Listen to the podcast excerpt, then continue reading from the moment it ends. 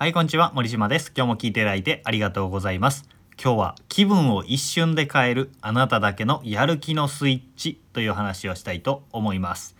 えーなんとなくダラダラしてしまうとか、ダメだと分かっているのに動けないとか、気分のモヤモヤがなんか晴れないっていう時ってありますよね。気分のムラみたいなものってあるものなんですよね。なんかメリハリのある生活充実してバリバリ動くような生活がしたいっていう願望があってもなかなかね、えーそうはいかない日っていうのが多いんじゃないかなと思います。僕もね結構くっちゃねが好きだったりとか YouTube ダラダラ見ちゃったりとか気を抜くと結構自堕落な生活になってしまうんですよね。えー特に12年間ずっとリモートワークみたいなもんですから在宅で自宅で仕事をしているので遊び放題なんですよね。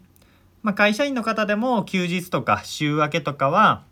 こう休みのダラダラしたところから抜け出してシャキッとするまでに時間がかかるっていう人も多いんじゃないでしょうか。で、えー自分にこうやる気のスイッチポチって押せるようなね、えーものがあればすごく便利じゃないですか。でそのスイッチっていうのは自分で作れるのでその作り方っていうのをお話したいなと思います。例として僕のやる気のスイッチの一つをお伝えしておくとそれは何かというと身なりを整えて家から出るっていうことなんですね。えー家でパジャマでダラダラしてるんじゃなくて部屋着でぼーっとしてるんじゃなくて、えーちょっとパリッとした姿、えージャケット着たりして、えカフェに行ったり外にお散歩に行ったりするっていうことです。まあ女性で言うとメイクをする感覚にも近いのかな。えーバッチリメイクをして外に出ると嫌おなく気分もシャンとすると思うんですよね。これって何をしてるかというと心理学用語でアンカーと言われるものを利用したモチベーションコントロールの方法なんですよ。アンカー怒りですね。これはすごくすごく有名な心理実験のパブロフの犬っていうものに、えー代表されるものです。これ聞いたことありますよね多分。犬にパブロフさんの犬に餌をあげる時に必ずリンってベルを鳴らしてから餌をあげる、えーベルを鳴らして餌をあげるベルを鳴らして餌をあげるっていうことを繰り返していると犬は最初は餌が出てよだれがジャって出てたのに、えーベル餌が目の前になくてもベルがリンとなっただけでよだれがダラダラって出るようになってしまったというものです。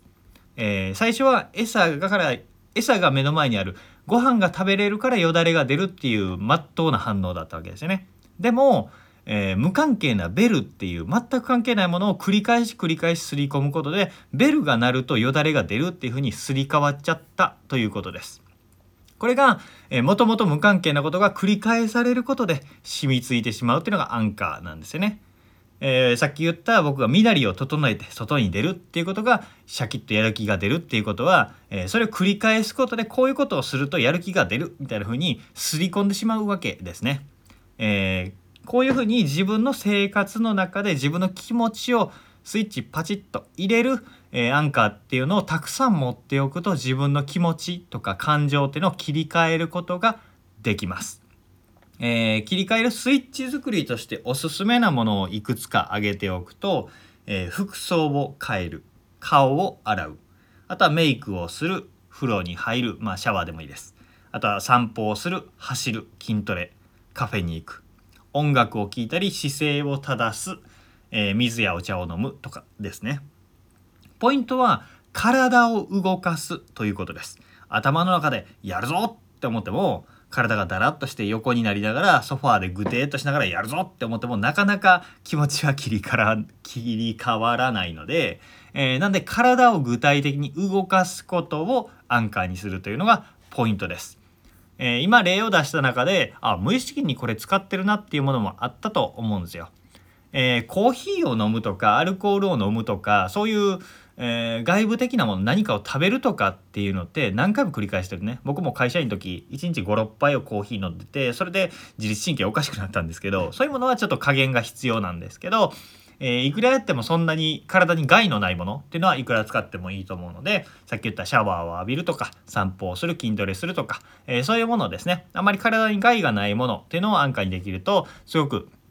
健康にもなるし、えー気分も変えられるっていう風になっていきます。これちょっと余談的な話というか、まあ、うん関連する話なんですけど感情って筋肉なんですよ。感情とは筋肉だこれまた別のトピックでお話ししたいと思うんですけど、えーそんな気分が落ち込んでる時にお散歩とかできないよって思うかもしれないんだけど、えー、感情っていうのは筋肉とか筋膜とかホルモンの動きなので筋肉をブンブン動かしたりとかめちゃめちゃ落ち込んでる時もうわーって全速力で走ったら気分が爽快になるもんなんですね。そんな風に体筋肉とかを動かすということが気分を変える一番簡単で直線的な方法なので是非体を動かすということをやってみてください。そして同じ動きを繰り返すと今日言ったようなやる気のスイッチっていうね自分のアンカーになるので繰り返して自分の中のやる気のスイッチっていうのをたくさん作っていってみてください。